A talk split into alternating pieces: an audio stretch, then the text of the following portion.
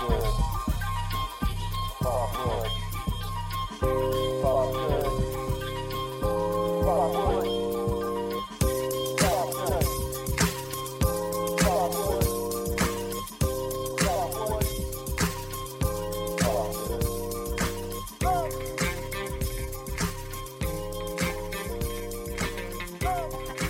Peace and blessings, good people, and welcome to Father Should, a podcast on fatherhood and 20. Today, I am your host, Fleming. And I am Ms. Vaughn. And today we have uh, two special guests. We have Ms. Sandra Vines and then Mr. Anthony Thomas. Thank you guys for uh, coming on to Father Should. Thank you for having us. Good afternoon. Thank you for having us. Yeah. So, um, Vines, could you go ahead and uh, introduce yourself to our lovely audience? I can. I am Lysandra Vines. I am a product of St. Louis Public Schools. I graduated from Lincoln University of Missouri, HBCU. Go Blue Tigers. Um, I have a master's in school counseling, a master's of school administration, and I am all but dissertation for my um, doctorate in school leadership and organization. I am working on that currently. Oh, I have, girl magic, yes. I have worked in St. Louis Public Schools uh, for 16 years. I left, no, I'm sorry, for 10 years. I left St. Louis Public Schools in 2006 and moved to Durham, North Carolina. I worked at Kestrel Heights, which was a charter school, a K 12 charter school. Um, and I worked there for 10 years. And then um, two and a half years ago, I took over as principal for Quality Education Institute, which is a small black Christian school located in Durham. And I love what I do. Hey now. Thank you. Bye. Mr. Thomas.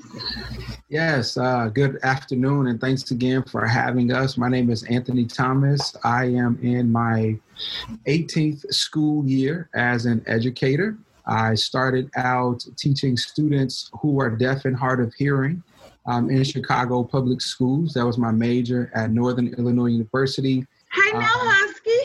Hey, Huskies. Yes, that's the sign language for Huskies. There, we got a sign, Huskies.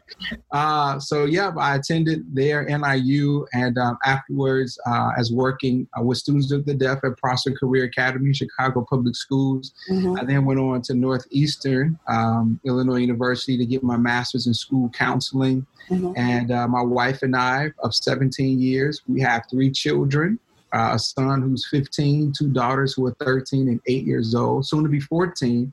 Our oldest daughter's birthday is coming up, and we moved to South Suburban Chicago where I switched school district.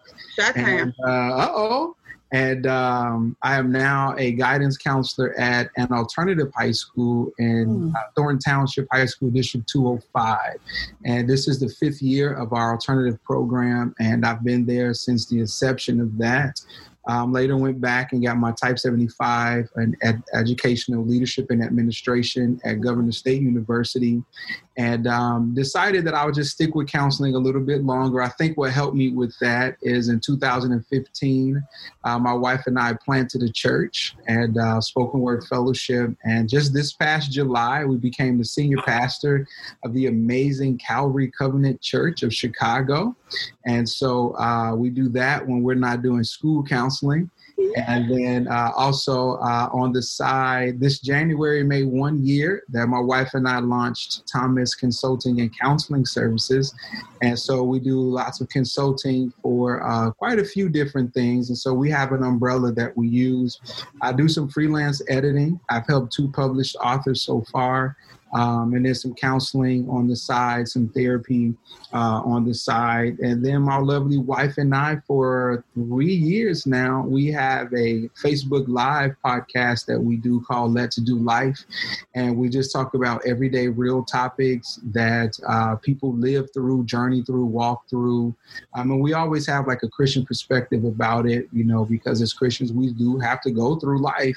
Um, and so we do that together, she and I. And lastly, I am a freshman. I am back in school. I am a week away from finishing my first semester of a Master's of Divinity program here in Chicago at uh, North Park Seminary.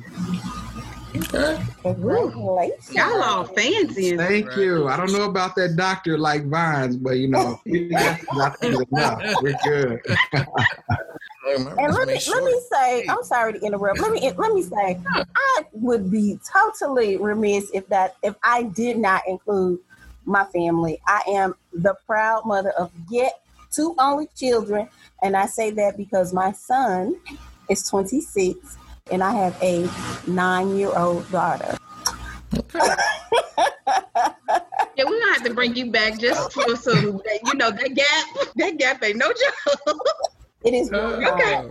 Okay. It's been- It's been a parent all over again. Yeah. I've been married for 14 years. Okay. Um, That's awesome.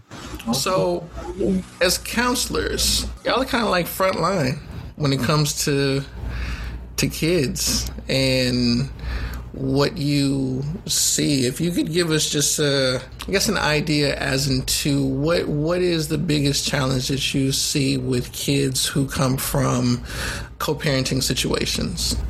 You want to go first, Mr. Thomas? Hmm.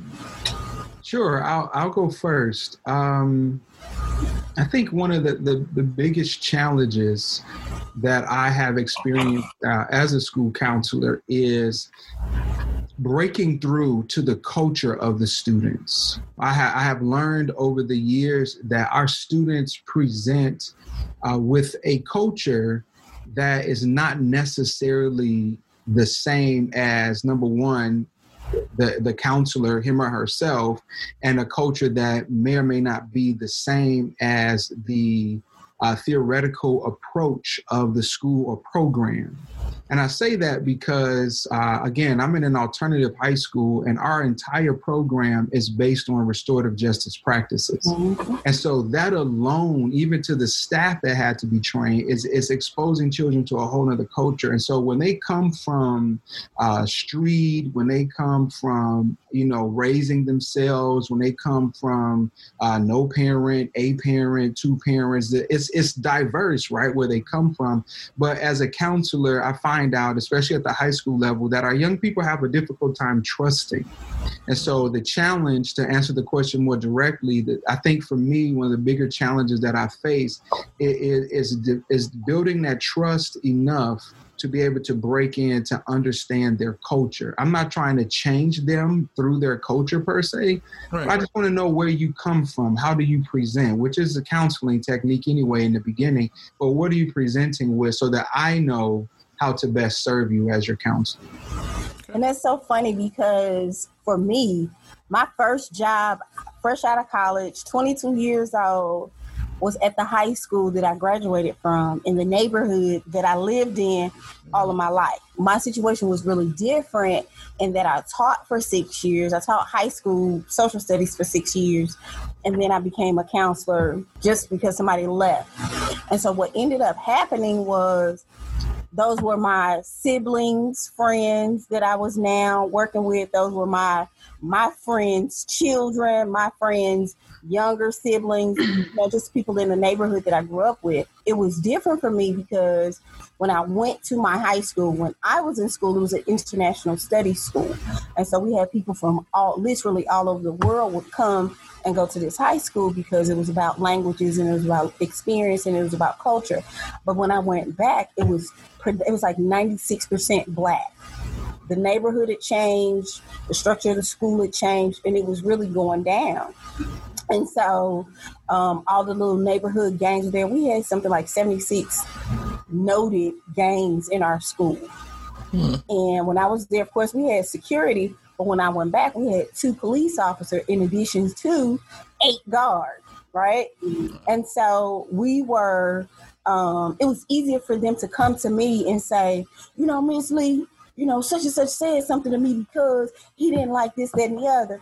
And I'm like, but this is where you were. You knew, you know, street wise, what you were doing was wrong, was wrong, but you knew coming into this environment, here you are supposed to be able to put that down, leave it outside, come to school, get your education, and go. But you know, my mama said, I understand what your mother, what your mother said, because I grew up with your mother. I grew up with Mm. don't let nobody hit you. You know, you, you don't let nobody throw the first lick. You got to throw. And so I understood where they were coming from, but at the same time, my thing was to change their perspective because I wanted them to know you can be in the streets and not of the streets. You don't have to live this life forever. You can mm-hmm. want a whole lot more. And I want that for you. And what that means is you got to do what you have to do so you can do what you want to do. That means you have to be here, you have to be prepared, and you got to learn when to talk and when not to talk without fear of seeming that you're trying to assimilate too quickly or too harshly or to become like you're acting white, which is which was a huge thing for them, you know. And so trust wasn't an issue for me for those kids while I was there. The issue was really more breaking down the culture, like you said, of yeah, I grew up fighting, but I was a nerd. I never wanted to fight. I had to fight because of where I grew up.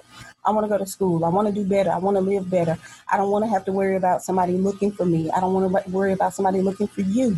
So, what can we do together to make sure that you still feel like you're man enough, girl enough, tough enough, whatever enough that you can live in this neighborhood, but you can get out of what's happening in the neighborhood? It made it easier for me. It was harder for me when I came here to North Carolina because I didn't know these kids. I didn't know anybody but my husband when I moved to North Carolina. And just moving here and having to reestablish trust re- and to see what the culture is. And ultimately, what I found out for me is that all kids want the same thing. They want to do well, they want adults to like them, and they want respect. And if you start from that point, that standpoint of I'm going to respect you, you're going to respect me, and we're going to build a relationship. It just has been a, a, an easy kind of switch for me, but it was very difficult in the beginning because my culture is not Southern at all, and being in the South. Right. Southern ways are definitely different. I um I was born in, in Baton Rouge, Louisiana, but I grew up in Oakland, California. My summers were on a truck with my grandfather and heading back to New Orleans. And it was this culture shift. And, you know, we spoke about it in one of the previous episodes where my seventh grade year, I chose to go and live with my father. Um, and I went to school in Baton Rouge and such a culture shock of mindset freedom to say certain things, mm-hmm. the blatant disrespect of of black folks from others. You don't deal with that in California, no. you know. So it's definitely. Uh, so I, I to- totally understand, understand what you mean mean by having to adjust uh, there. The as you guys were ta- talking, the get trust. Uh, that's a that's a that's a huge one to t- touch on.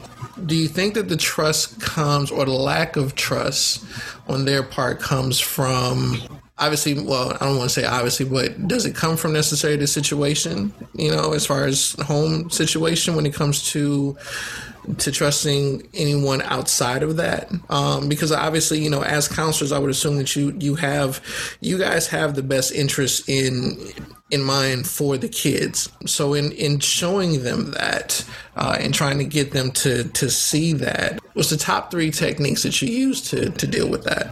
Wow I think you got him stuck on that one.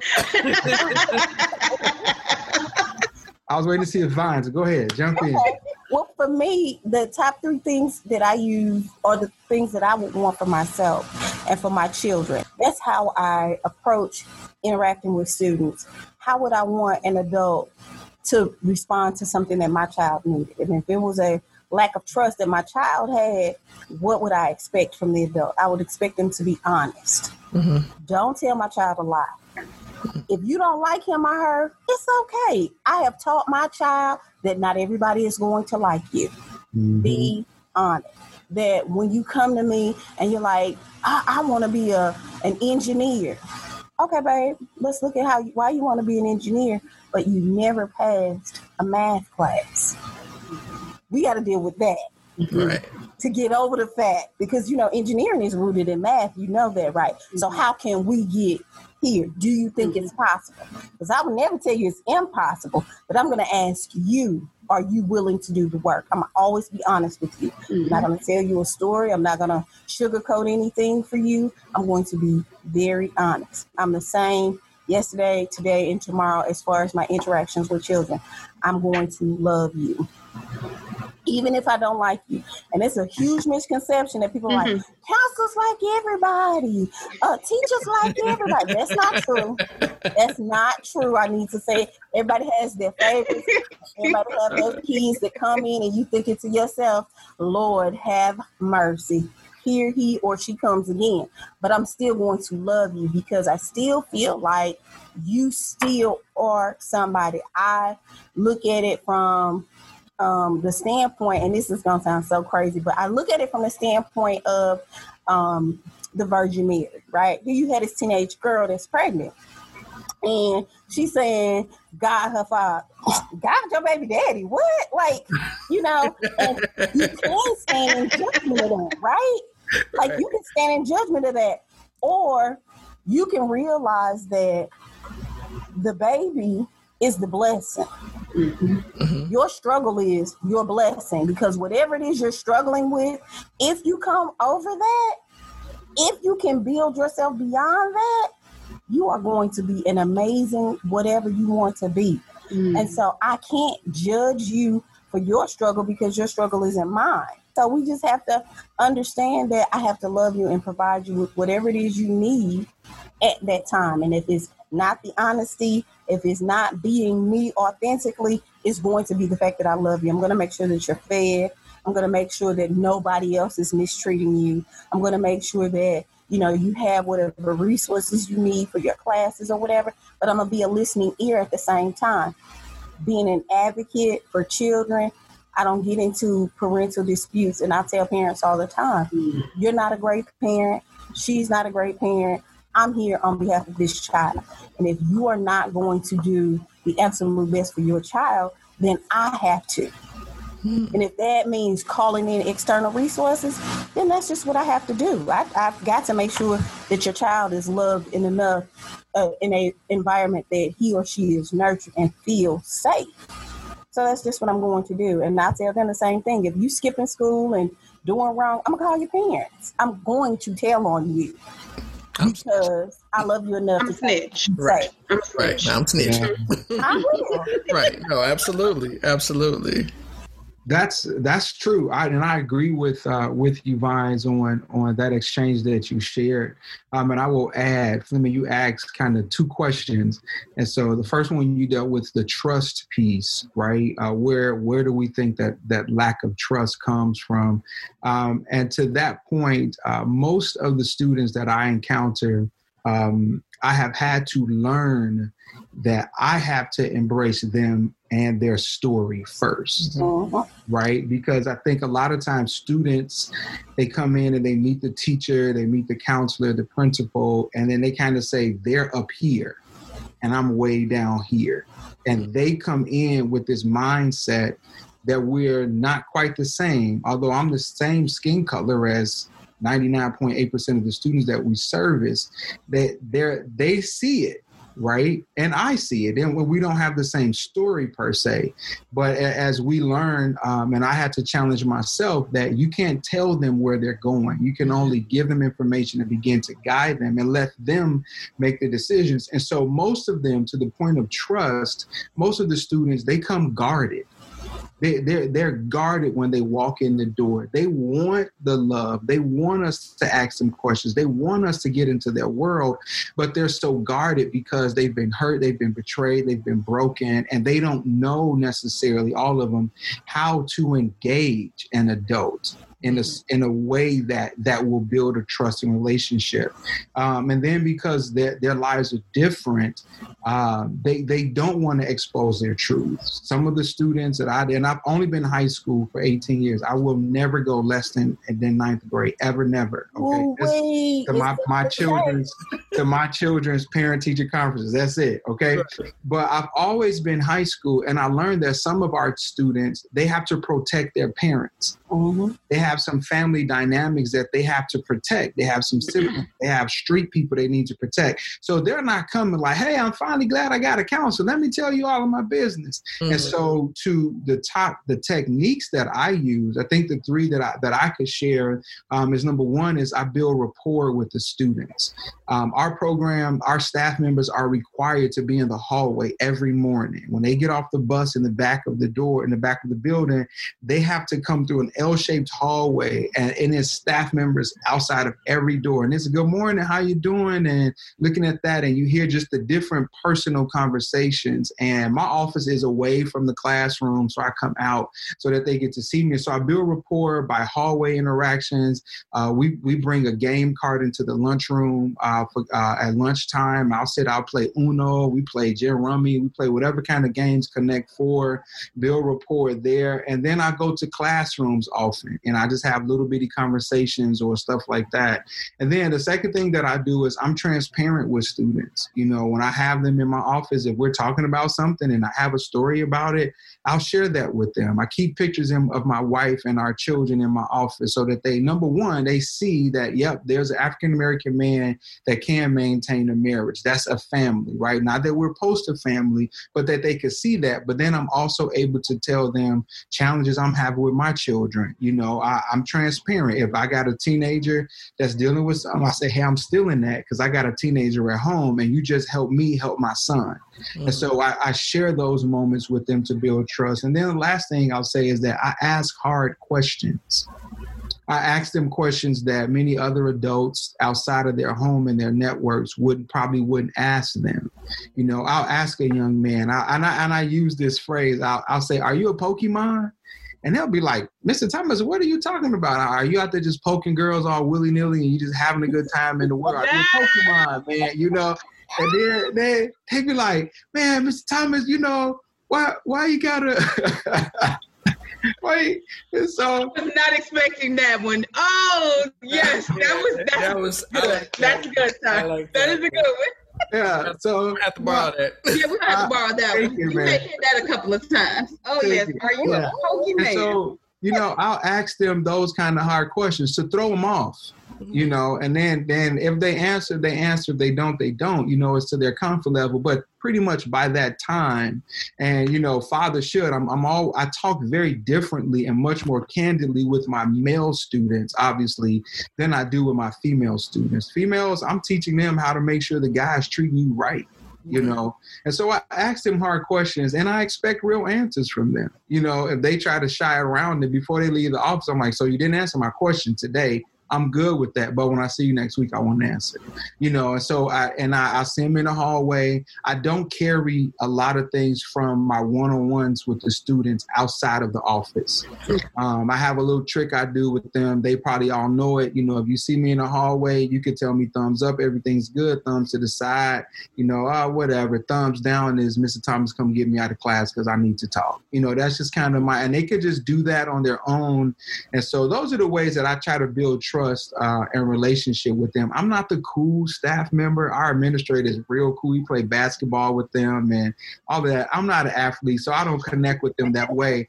Uh, and I used to feel some kind of way about that. But you know what I learned? When the issues become the issues and they're ready, mm. they know they could go to Thomas. And mm-hmm. that's what matters the most. Mm-hmm. I don't got to be the coolest staff member in their eyes. I just need them to know that if I need him, he's there and he's available. And that that's how I do it.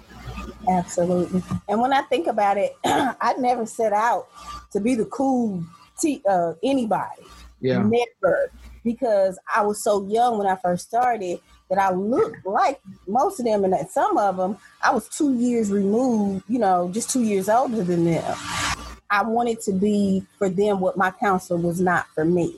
Mm. And I wanted to make sure that every opportunity that came available that I gave them a chance. Hey, if, if you want to apply for this, absolutely, I'm going to help you apply for it. Somebody's like, oh, you wasting their time. I'm not wasting their time because if they don't learn anything else but how to fill out an application mm-hmm. completely and properly, then that's it. And so while we were filling out this application, we would be having conversations about it, but it was just that I'm not I'm not going to ever shoot a kid's dream down. Not ever Because if you think enough of it, if you have thought enough about it, my thing is okay, what's your plan? How can we make this come to life? How do we make this come to fruition?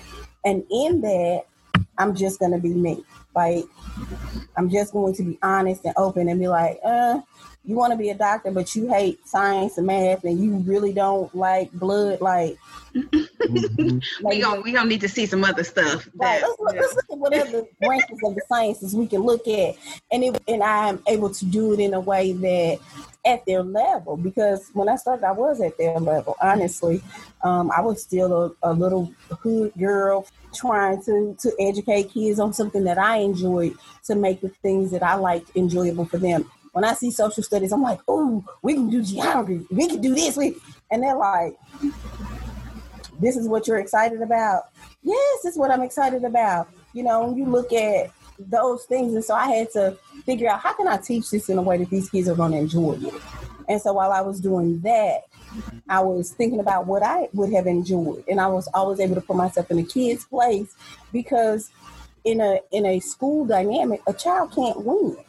If a kid hits you in the face and knocks you out, they have really lost. There's nothing left for them there. So my thing is, you can't. I'm not going to argue with you. You can't win. My my place, my position is how do I help you get into a position where you can win? Whether it's here at school, out on the street, at home with your mother, at home with your grandmother, or whatever your situation may have been. I definitely grew up in my church pay, played a very big role. They everyone went to college, so I was just like, okay, I'm going to college. It wasn't that I was the worst student, but I wasn't the best. And I, to be honest, I just didn't apply myself. I didn't realize like your freshman year literally lays your groundwork for the rest of the year. Like if you mm-hmm. honestly take care of what you need to take care of your freshman year, you can really cope your junior and your senior. I didn't know that. So mm. I was backwards because then it's like all of a sudden I started really trying my junior year and to realize how far I was from where I wanted to go.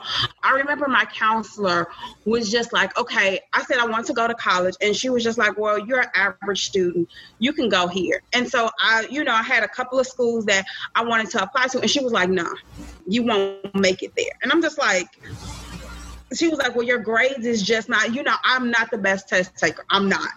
In that, you know, she basically totally discouraged me. And instead of internalizing what she said I literally went out. I applied for a bunch of schools. I got into all 10 schools that I applied to. I didn't go to, I wanted to go out of state, but I was broke. So mm-hmm. I could only go, hence how I got to NIU. I was broke, and them out of state fees ain't no joke. So mm-hmm. as a counselor, I know that you guys get kids, and they do. They have these big dreams, and they'll see something on TV, and TV makes it seem like, oh, it'll happen like the next day, mm-hmm. and then it's like you guys come in and you're just like, oh, sweet baby Jesus, I'm so sorry. I got to be a reality check, but you will not become a doctor in two years based off of ER that you saw this one episode and right. you saved your life. So right. it's just right. how do you how do you give them reality but with without you know crushing a dream well when i was in high school i meet with my kid i was fortunate that here in durham uh, my school was small my my entire high school had 362 kids um, in high school, 9 through 12. And so, as early as September, I go into the ninth grade English classes because all kids have to have ninth grade English. So you go into your ninth grade English classes, and the first thing I teach them is this is how you calculate your grade point average. Yep. This is how you mess up your grade point average. Yep. Then the next class I go in, and I take seniors with me and they the, let the seniors tell them their experience. Let the seniors say, "Yo, I failed math twice. I had to go to night school. I had to pay for summer school. I had to do this. I had to do that. My grade point average is such and such. I want to go here, but I can't because my grades are so bad." So then at the end of the year, so when we get our first report card, I do grade point average checks, and I say, "Okay." This is what you said you wanted to do. This is the grade point average you have currently. You got to make sure that you're ahead of the game with this.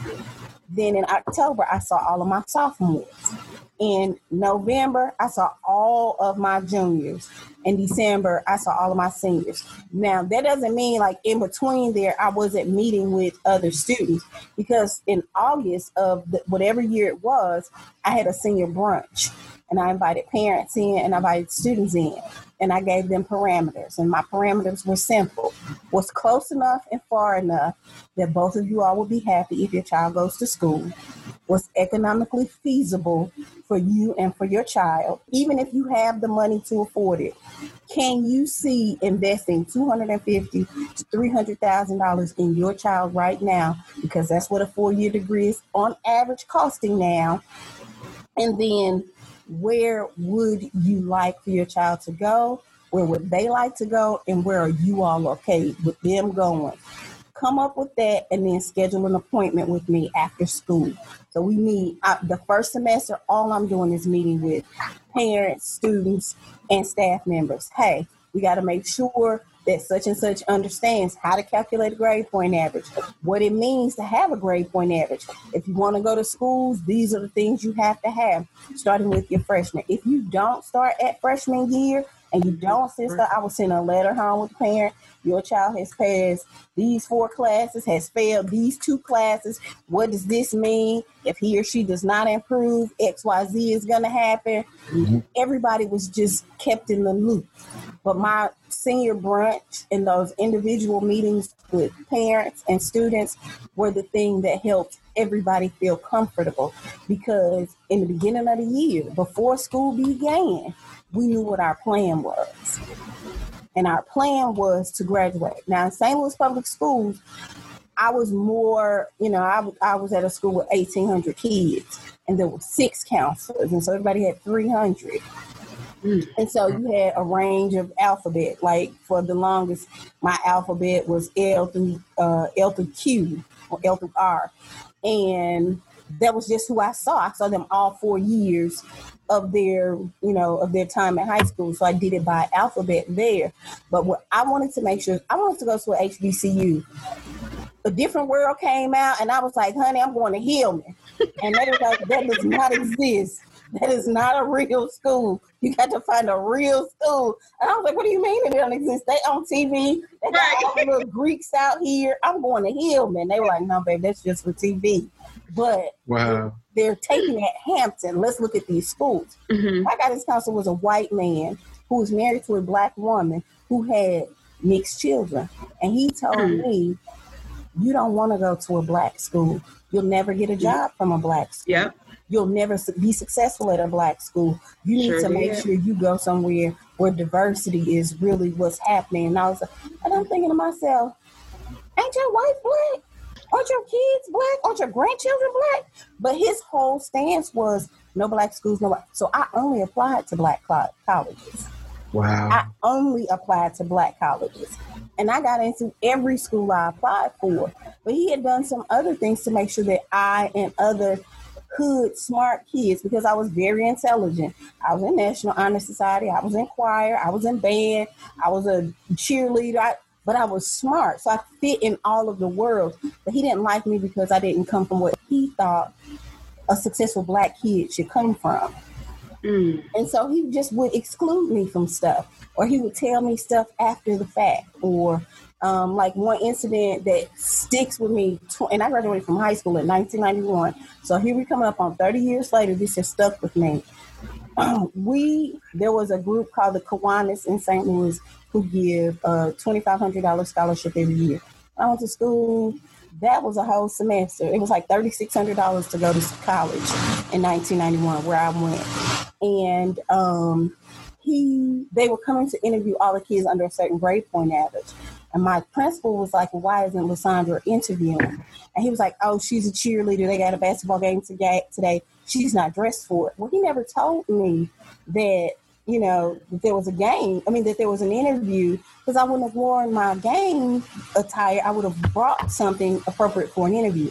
My principal says, let her interview anyway. So I go in there, and I'm the only little brown face in the room.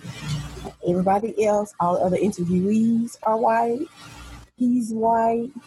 And all the people that I'm interviewing with are white. And I went in and I apologized for my attire, didn't know, you know, blah, blah, blah, and did the interview. We don't find out until awards day. That was like in January, or February. Awards day is in May. Well, in May, they announced the winner.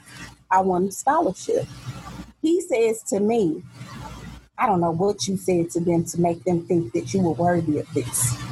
And I said to him, very, very, because I, I was terrible. I will admit it.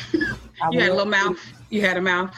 Okay, I understand. Lord has yet to deliver me from this mouth. I pray mightily about everything I say and think, because my face will say it if my mouth will not. It sure will, all the time. Like I said to him then, um, whatever I said was enough, and whatever you did clearly was not enough. I'll see you on the other side. And I left. Come graduation time, he didn't list my uh, honors and stuff in the in the program for graduation, and I'm like, "You petty, you're grown up. How you being this petty with a 17 year old child?" I knew in my heart of hearts I would never be that person. If you want to do something, you want to go to black school, we're gonna go to black school. You want to go to a white school? We're gonna go to a white school. You want to go to a community college? We're gonna put you over there. You don't know what you want to do? Let's make a plan so that it's okay with your parents that you stay home another year and they're not putting you out.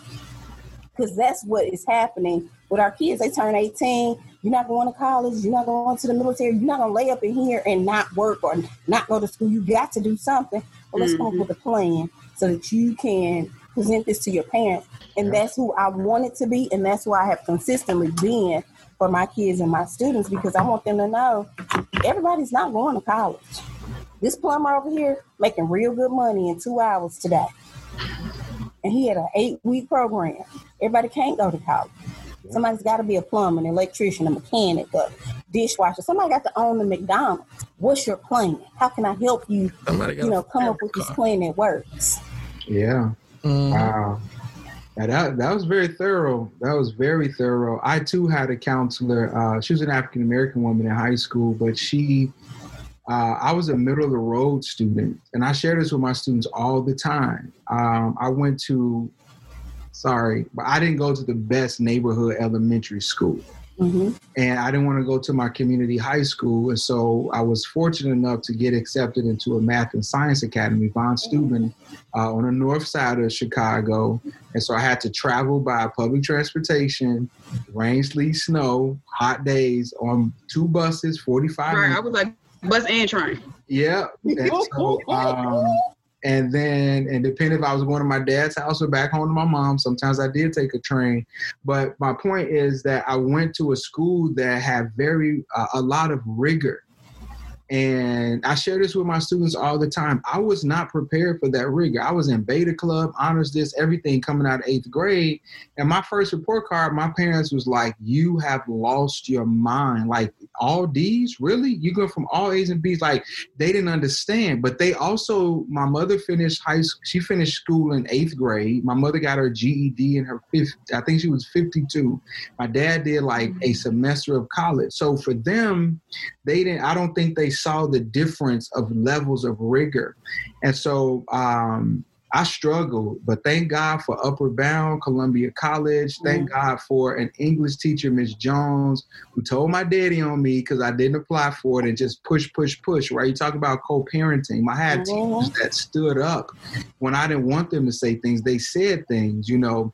But um, I, I by uh, my junior year, I had an 18 twice on the ACT. I had only a 2.6 grade point average because I now I needed to struggle mm-hmm. through this rigor right? And to figure that out. Mm-hmm. And uh, I applied for the Golden Apple Teacher Scholarship, which is an Illinois scholarship for aspiring teachers and uh, very, very, very rigorous application. And my counselor was like, "Well, I'm not sure." She wasn't discouraging intentionally, but she, her words were discouraging. Mm-hmm. And I really thank God today that I had the mindset. And I told her, I said, "They got two choices. They're going to say yes, or they're going to say no. And I'm going to go for it. And they tell you I had to go through interviews. I wish I could find those essays today. Back then it was on a word processor with a, uh, a floppy disk, right? And so uh, I, I, I, can go to I can go downtown and get my essays, but um, they tell you after your interviews, look for a big envelope or a small envelope. Obviously, the big envelope had more. And I came home and um, there was this fat envelope. It was the only thing and I lost my mind, right? And so Golden Apple was the best thing that happened to me. And I tell students that when they have to recognize their truths to your question, right? And so um, I just ask questions, right? So what's involved in being an engineer? Because again, they are going to say what they think we want them to say because Mhm. they're they're struggling with cultural dynamics. We all African American or black, but they they think that they are so far beneath us as their educators. And I always try to narrow that gap as much as I can. And so when it's like, okay, I don't say like, yeah, you're gonna be an engineer, but you're not passing math. Okay, what have you looked into? What's required? What kind of college do you need to go to? Are you willing to invest in that? Right. And I also let them know if if high school, if you got to get D's to get out of high school, you have a whole new season once you get out of high school. Mhm. Just because you don't have straight A's and B's in high school doesn't mean that that's what college will look like for you. Mhm. And so, if you want to be an engineer, then we got to get you in credit recovery, blah blah blah. We got to get you out of high school first. But then, what is entailed? And so, I show them what's entailed. We go. I turn my screen around all the time. I got students behind my desk all the time, and we're online, and we're looking for this, and we're looking for that, and then they get to see it. And then when they see the reality of it, they'll say, "You know what? I could do that. What do I need to do?" And I always know if they're real when if they follow up. Okay. And I tell them nowadays, I say, hey, I'm only going to work as hard as you're willing to work. Mm-hmm. I can't make you do it. So I, that's one of the ways I do it. Okay. I've heard um, from both of you, uh, as far as in this course of conversation, um, the parents. Obviously, your parents, you know, getting getting informed as into to your state. You pretty much snitching and calling parents, you know, whenever uh, folks are not do, doing right. How much support do you, as counselors, get from parents once you once you've established that connection. Yeah. Parental support, uh, it's hit or miss in my experience. It, it, it really is hit or miss. Um, I go hard when I have a supportive father. Oh God. or Mhm. grandfather. Like I'm getting on his nerves, you know, uh, like having conversations and um, and- and it's not hard to identify which parents are going to support and follow through. It's Mhm. not hard. Uh, parents talk a good game. At, at the conferences, they talk a good game in the office when they're with their children. Um, but not most. All you have to do is watch the student's face and, and their demeanor, and you already know but uh, so parent support is it's it's hit or miss and so what i try to do is i partner up with the parent right away Mhm. i partner with the parent and i let the parent know that hey this is what we're doing and when i have supportive parents i'm emailing them i'm calling them i'm like hey your girl losing her mind i need your help you know this is what i'm mm-hmm. asking you to do at home right and then those are also the parents that i'm sending other resources to you mm-hmm. know, I understand you lost your job. Hey, why don't you check this out? You know, the district has this going on. You know, so I'm always trying to mm-hmm. build that relationship. And then with the parents that aren't as supportive as I feel their student needs them to be, not as I need you to be, but as your as I feel your student needs you to be, I'm trying to figure out what what does that parent need.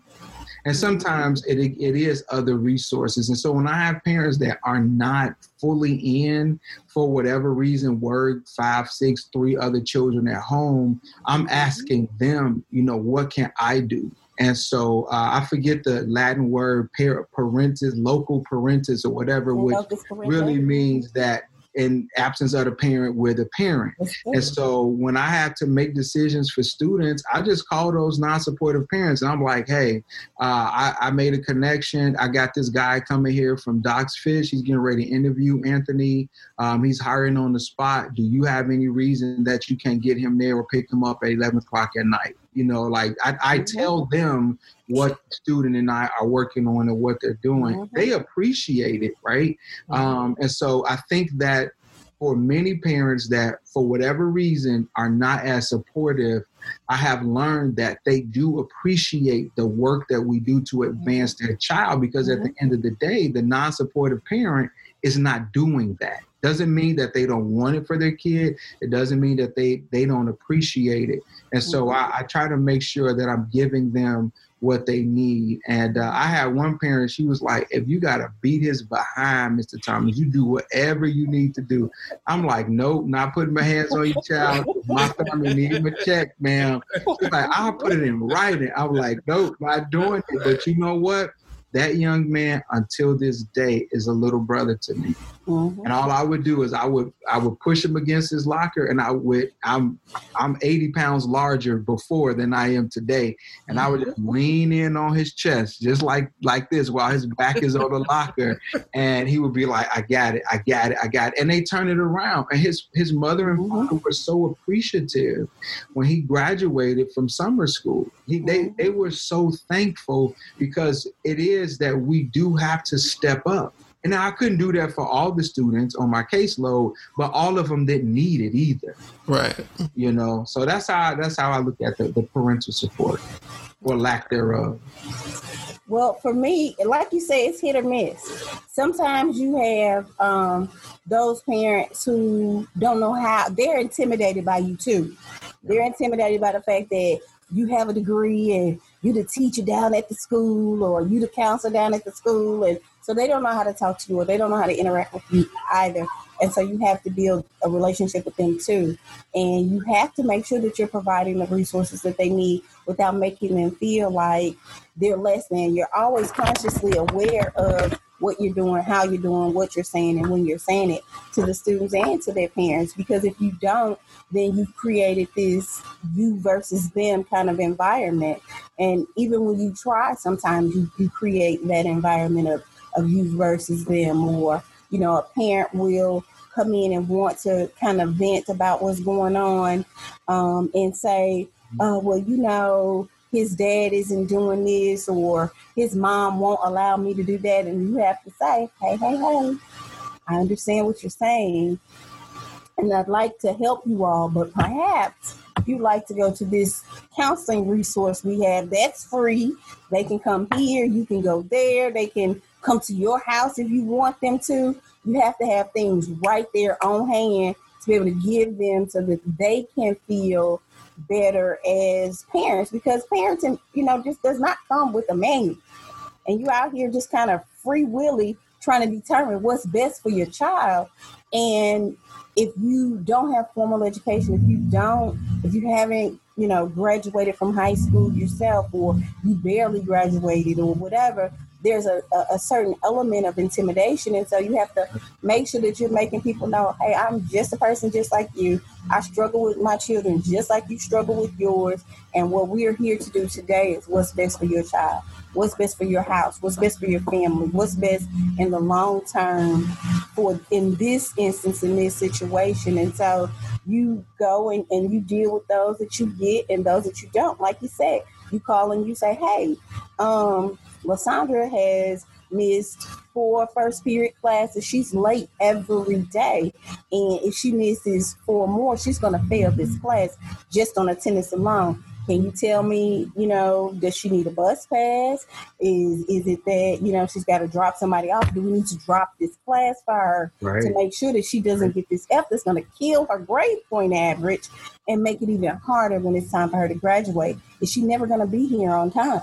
Or is it just that y'all need an alarm clock? Like, what is it that needs to happen so that we can make sure that Lysandra is in class, she's on time, and she's there and ready to learn without making parents feel like you're standing in judgment of their situation? Because if they feel like you're judging them, you can forget it. There's nothing you can say or do to come back from that and it could be you know an imaginary judgment you know what they perceive you to be doing in their mind but if if they feel that way mm-hmm. you can forget about it and then some people just have that that chip on their shoulder when they come into you or when they see you because of who you are. Are you black and you think you you know better than us? You had this degree and um, so so what you and I'm like that has nothing to do with it, ma'am.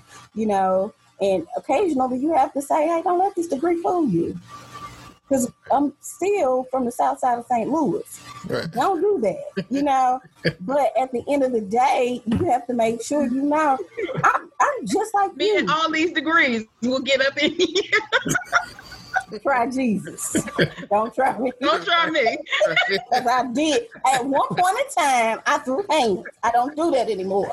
But you know, you have to just tell people I'm struggling just like you struggle. Right. You know, I'm doing the same thing you're doing, trying to figure out what's best for my own child. Your children don't think you know anything. You don't know. I my daughter attends a school where I'm the principal now, and I will tell her to do something, and she'll say, "That's not what my teacher told me." Girl, I told your teacher what to tell you. Like, are you kidding? And she's like, "Really? So you're her boss?" Yeah. Yes. And she's like, oh, I didn't know that. But two weeks later, we're having the same conversation. That's not what my teacher told me. Situation has not changed. She doesn't believe that I'm just mama to her. I'm just mommy, mm-hmm. mommy, mommy. So I don't know anything according to her. Mm-hmm. So we all have the same struggle. Our kids don't believe you were ever cute, nobody ever liked you, and you don't know anything. So we're all in the same situation. Once you get past 30, it's it for you. You know, your kids are just so when you can get to a point where you can relate to parents and you can tell them, I'm not doing anything to hurt your child. I just want him or her to be better, a better opportunity. And I know it's what you want for them. So let's work together. We're the team, they're the player. Let's Right. put them on the floor and let them run this this this plane. Run the play. Yeah. Okay. Yeah. Okay. I, you know, I, I, I must say, you know, listening to, to both of you, it is nice to hear what my takeaway from it is just the fact that the importance of putting the focus on the child or children. Um, and I think that is, I think that sometimes definitely in uh, co-parenting situations, I think that can sometimes be what is lost.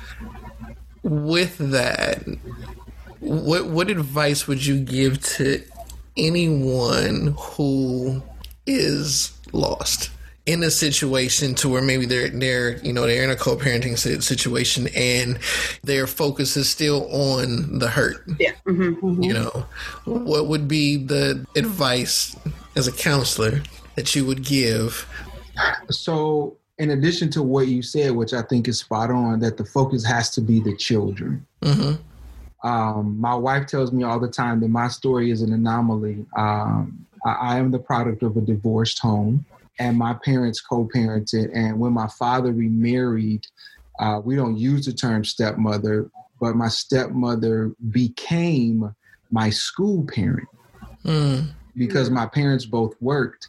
And what was really odd is that, in my sight at least, my parents became best friends hmm after their divorce. And so, what my father did was, as was appropriate for my age, he walked me through their entire divorce process. And I remember, I think I was in sixth grade. And I remember being in school that day because I knew they were going to court. And I remember praying all day that the judge would make my parents stay married. mm, And I was disappointed when that prayer was not answered the way I wanted it to. But what they did was they made the focus me. Now, my mother had children prior to marrying my dad, and they were adults uh, pretty much by then. Um, kind of like uh, Vines' situation. I'm 14 years, different between me and my sister and brother. mhm. Um, but um, what my parents did was exactly what you said. They kept the focus on me. Hmm. And when when my my other mother, my stepmother, stepped up, she was just like, whatever, you know. And it, it was that. And I had they had three daughters, so I have three younger sisters. And so for them, the co-parenting was him. Now I never knew what their issues were. Right Mm. I, I never knew that. And so I would say to a couple or parents who are co parenting uh, their child or children is that it's not about you. Right. And you, it is not fair to your child or to your children to use them as chess pieces in the game of, of, of vengeance or revenge. It's, it's not about you. And, and if you can pull back your emotions enough, and I've had to be this transparent with, with parents, you know, school, church, community, it doesn't matter Sure. that it, it's, it's, it's a shame that you would use your children as bullets in your gun to shoot at your previous spouse or the other parents. That is distasteful, is distactful, and it is not fair to that child. Mm. And on the other side of things, I teach children that the vast majority of what you're dealing with in life is not even your fault. It's not right. It's not your fault. And so I, I take those two dynamics and I'll, I'll tell the parents up front I am teaching him how to deal with you. I'm teaching her how to deal and navigate with this situation. So if they say some stuff to you at home, don't punch them in the mouth. Call me and come deal with me because I probably, like you said, may, I may have told them. I may have told them to say that because I'm advocating for the child. Right. Now, I have had parents in my office doing counseling at the school, and the kid is in class Mm-hmm. Because that's what it's about. If, if and so with the co-parenting piece, I stress that it, your child is not fighting for you, and I tell people this all the time. I recognize this very early on in my career. By the time they're sophomores, now catch this. If Vines would agree, I, I'm pretty sure sophomores get the least amount of attention in a high school. Absolutely. Yeah. Freshmen is all about the transition. Mm-hmm. Juniors is all about testing day for the Mhm. high test scores. Seniors Mhm. is all about the post secondary plan. But what the average school counselor or school program misses is that when they're not in a two parent home where both parents are their biological parents, by the time they're sophomores, I've seen it with boys and girls, Mm-hmm. there is this psychological, emotional yearning for the missing parent. And so when I'm dealing with a troubled sophomore that's like off their rocker, my first go to is who lives in your house. Mm-hmm. Mhm. Because I need to find out which parent you're yearning for, what relationship are you yearning for. And a child doesn't have rhyme or reason by their acting out behaviors. They don't. It's some psychological process. And so when I help them understand about that missing parent, and I help the other parent know, well, he ain't no good anyway. You know, she a tramp, she landed. It don't have nothing to oh. do with your perception of the missing parent. It's not about you. Get a girl the phone number. Let her call her daddy. If he break her heart, let him break her heart, and we will put her oh. heart back together. But she needs that broken heart, or at least the risk. Because what if he doesn't break her heart? Right. What if he answers the questions that she needs? And so I, I push that don't use the child Right. a, a, as a bullet. If you're going to shoot him, shoot him with something else. It's not with the kid. Mhm. That's not right. hmm My thing has always been, um, I ask parents very simply, you know, who who matters the most in this this three part harmony or whatever it is, four Yeah. kids or whatever. Who matters the most? It's okay. It's my kids. It's my kids. Okay. Well, if it's your children and you're sincere in saying it's your children, are you going to tell me that it's honestly in their best interest not to see their father? Has he hmm. abused them mentally, physically, sexually? Has he withdrew, withheld, you know, food from them, nutrition? What what makes him such a bad parent?